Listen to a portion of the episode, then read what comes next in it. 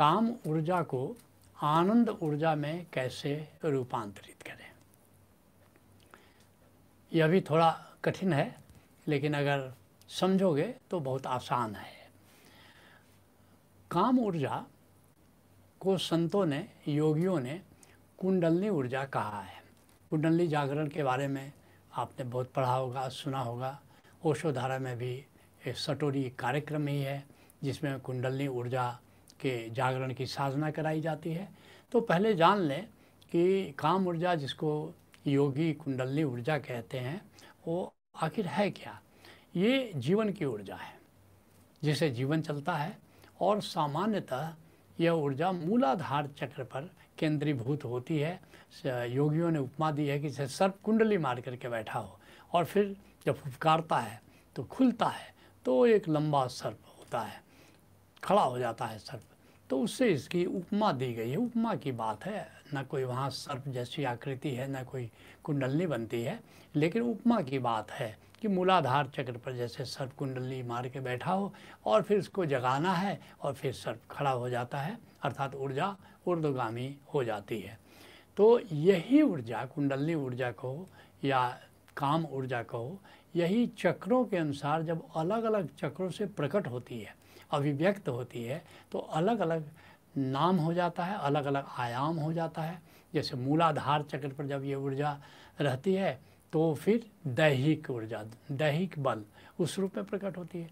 जब ये स्वाधिष्ठान चक्र पर आती है तो इसका नाम काम ऊर्जा हो जाता है, क्योंकि इंद्रियों से इसका संबंध है, यौन से, सेक्स से इसका संबंध है। और फिर तीसरे चक्र पर आकर के ये प्राण ऊर्जा हो जाती है।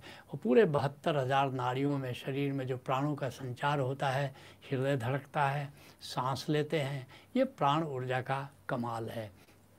चौथे चक्र पर जब ये ऊर्जा, अनाहत चक्र पर आती है तो ये भाव ऊर्जा बन जाती है और अवचेतन की ऊर्जा बन जाती है।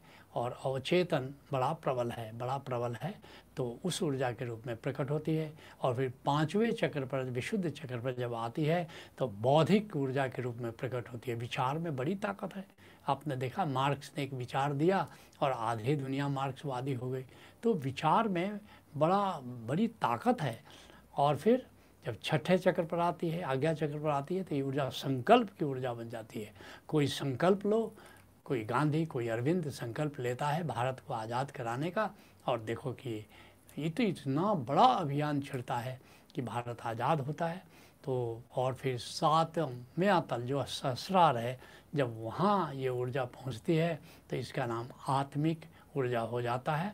और ये इस तरह से ये ऊर्जा अलग अलग तलों से प्रकट होती है। उसके अनुसार इसके आयाम बदलते हैं, उसकी अभिव्यक्ति बदलती है, उसका फ़ंक्शन बदलता है। तो इसकी हम चाहेंगे कि इस ऊर्जा के विज्ञान को आप ठीक से पहले समझ लो।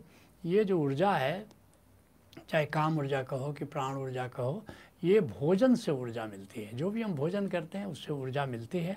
और ये जब हम विचार करते हैं या सपना देखते हैं तो ये जागरण के समय तो ये ऊर्जा खर्च होती है। और फिर जब हम नींद में जाते हैं तो नींद में ऊर्जा संरक्षित हो जाती है। कंजर कंजर्व करते हैं। इसे तुमने देखा होगा, जब नींद के बाद हम उठते हैं तो कितने फ्रेश होते हैं, कितने ताजगी होते हैं, ऊर्जा से भरे होते हैं, क्योंकि ऊर्जा रात भर कंजर्व हुई है, संरक्षित हुई है, और फिर हम ताज़े होकर के उठते हैं, और फिर जब व्यायाम करते हैं तो ऊर्जा जगती है, और फिर ध्यान करते हैं तो ऊर्जा चढ़ती है। यही कारण है कि ओशो ने जितने ध्यान निर्मित किए, चाहे डायनामिक मेडिटेशन हो कुंडलनी मेडिटेशन हो चक्रा मेडिटेशन हो और सब में उन्होंने क्या किया कि शुरू में व्यायाम दिया है। व्यायाम दिया, प्राणायाम दिया कि पहले ऊर्जा जगे तो सही, जब ऊर्जा जगेगी तभी तो चढ़ेगी। तो करीब करीब सभी ध्यानों में उन्होंने ऊर्जा के जागरण पर महत्व दिया है और उसके लिए कुछ न कुछ व्यायाम रिकमेंड किया है।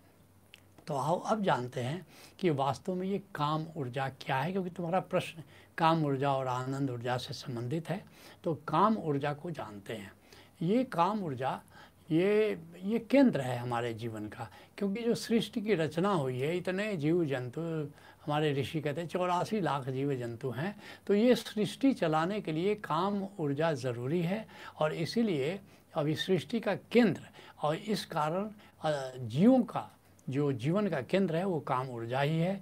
फ्रायड हमारे युग का एक महान मनोवैज्ञानिक कहता है कि काम वासना जीवन का केंद्र है, क्योंकि स्वयं ये जो नियम है, परम नियम है, जो रीत है, वो चाहता है कि हम उस काम ऊर्जा का उपयोग करें।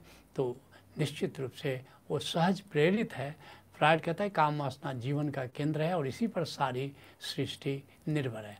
अब काम ऊर्जा के बारे में दो तीन बातें जानने लायक है। पहली बात तो ये है कि ये जो काम वासना है, पहले विचार के तल पर पैदा होती है और फिर आगे बढ़ती है।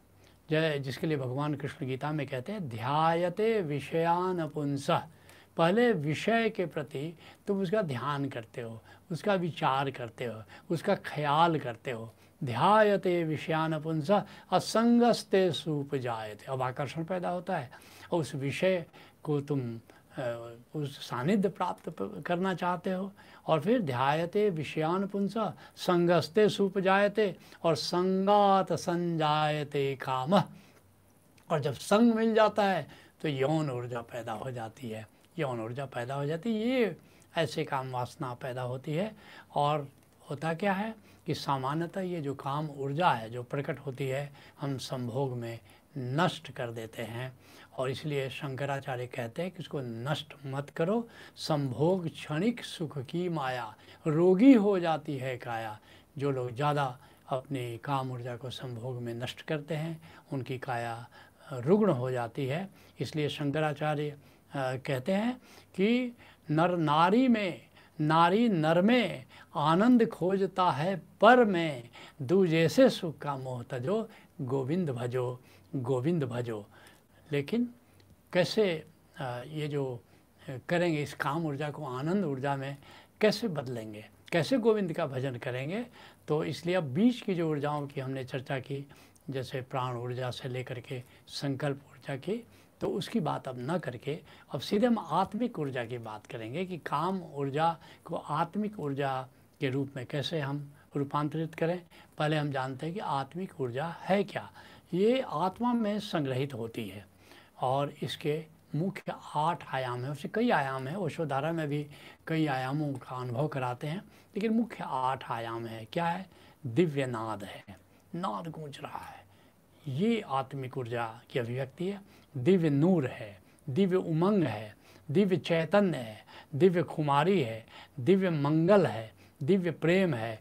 और अंत में आठवां दिव्य आनंद है। तो आत्मिक ऊर्जा के इतने आयामों में से हर किसी भी आयाम का आप अनुभव कर सकते हो और हर अनुभव का अपना अपना मज़ा है। लेकिन सर्वोत्कृष्ट जो आयाम है, वो आनंद है और काम से लेकर के आनंद की यात्रा, काम ऊर्जा से लेकर आनंद ऊर्जा तक की यात्रा हमको करनी है तो वो यात्रा कैसे होगी? काम से हम आनंद की ओर कैसे चलेंगे? तो इसी को ओशो कहते काम से राम की ओर चलो। काम से राम की ओर चलो। और इसी को ओशो ने कहा है, संभोग से समाधि की ओर चलो। लेकिन एक किताब भी है, उनकी प्रवचन माला भी है।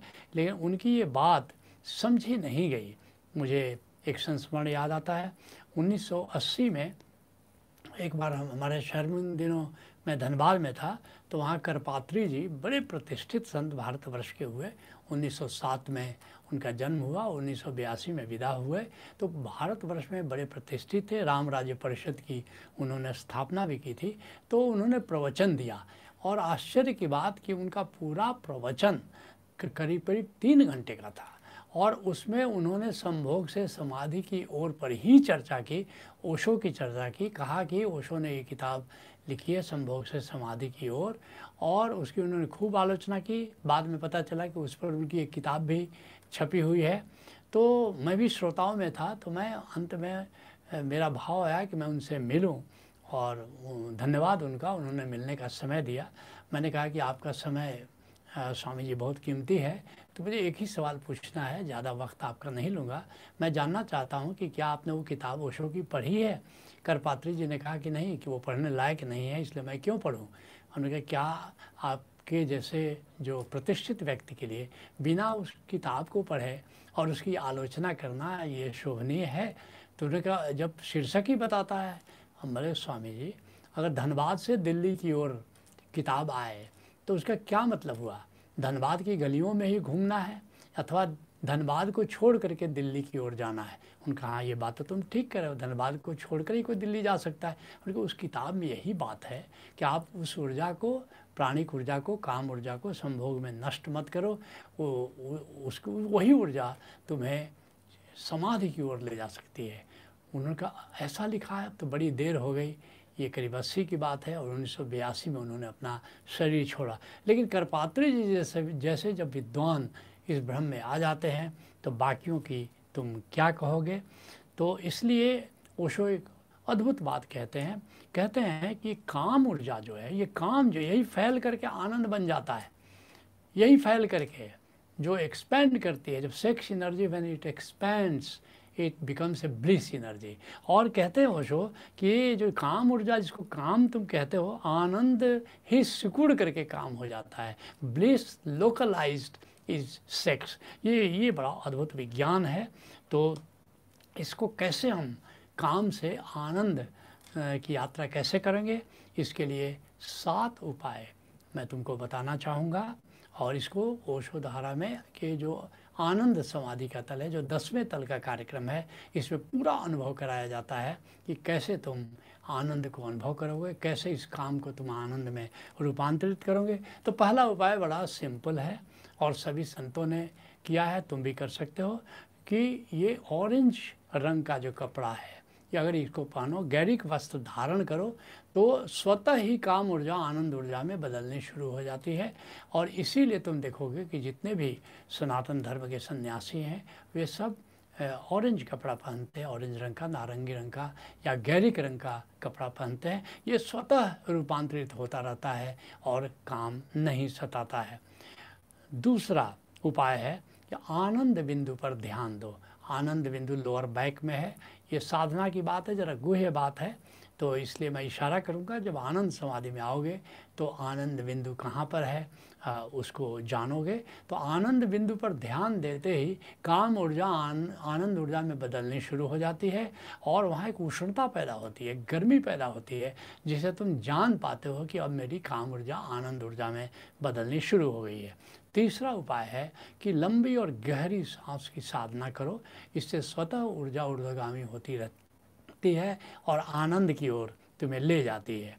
जो चौथा उपाय है कि अब जो ये ऊर्जा पैदा होती है, आनंद ऊर्जा पैदा हुई, आनंद बिंदु पर ध्यान देने से, ये सुषुम्ना के मार्ग से, जैसे ईड़ा है, पिंगला है, बाएँ तरफ़ से जो ऊर्जा उठती ईड़ा है, दाहिने से जो उठती है वो पिंगला है और मध्य से जबकि सांस सम हो जाती है, वहाँ से सुषुम्ना मार्ग से वो उसको ऊपर ले जाना है, भाव से ऊपर ले जाना है और ऊर्जा, आनंद ऊर्जा की ओर बढ़ जाती है। और उसके बाद पांचवा वो है कि अब सहस्रार पर अनुभव करो, सातवें चक्र पर अनुभव करो और एक मस्ती, एक मज़ा आने लगता है। और फिर और आगे बढ़े। छठा उपाय है कि अब उसको प्रश्वास अर्थात सांस छोड़ते समय उस ऊर्जा को, उस आनंद जो पैदा हो रहा है, उसको पूरे निराकार में फैलने दो। पूरा अंतराकाश, पूरा निराकार उसे ओत प्रोत हो जाने दो। और फिर सातवां उपाय है, अंतिम उपाय कि अब वहाँ उस अंतराकाश में अकारण प्रफुल्लता महसूस करो, एक तृप्ति महसूस कर सकते हो, एक ताजगी महसूस कर सकते हो, एक नित नूतनता वहाँ पर महसूस करते हो और इस तरह आनंद की अभिव्यक्ति, अकारण प्रफुल्लता, तृप्ति, ताजगी और गनगनाहट महसूस होता है। गनगन गन गन जैसे सोडा के बोतल में खोलते ही तुमको देखते हो, बुदबुदे ऊपर चढ़ने लगते हैं। इस तरह से गनगनाहट पैदा होती है और जैसा मैंने कहा ओशोधारा के दसवें तल के कार्यक्रम में ये आनंद की अनुभूति सहज ही हो जाती है। अगर मेरी बातों को तुम बौद्धिक रूप से समझने की कोशिश करोगे तो बहुत कठिन है। लेकिन अगर तुम आनंद समाधि में आओगे और फिर अनुभव करोगे तो बड़ा ही सहज है। और ये जो काम ऊर्जा को आनंद की ओर नहीं ले जाते हो तो सहज स्वभाव है मनुष्य का कि फिर वो नीचे की ओर, पतन की ओर जाता ही जाता है। एक शायर कहता है, जो न करेगा सीना आगे, पीठ उसे खींचेगी। पीछे जो ऊपर को बढ़ न सकेगा, उसको जाना होगा। नीचे अगर आनंद की दिशा में, समाधि की दिशा में, सुमिरन की दिशा में तुम यात्रा नहीं करोगे तो काम की दिशा में तुम्हारी यात्रा सुनिश्चित है। तो आज के सत्संग को यहीं विराम देते हैं। हरिओम तत्सत। Mm-hmm.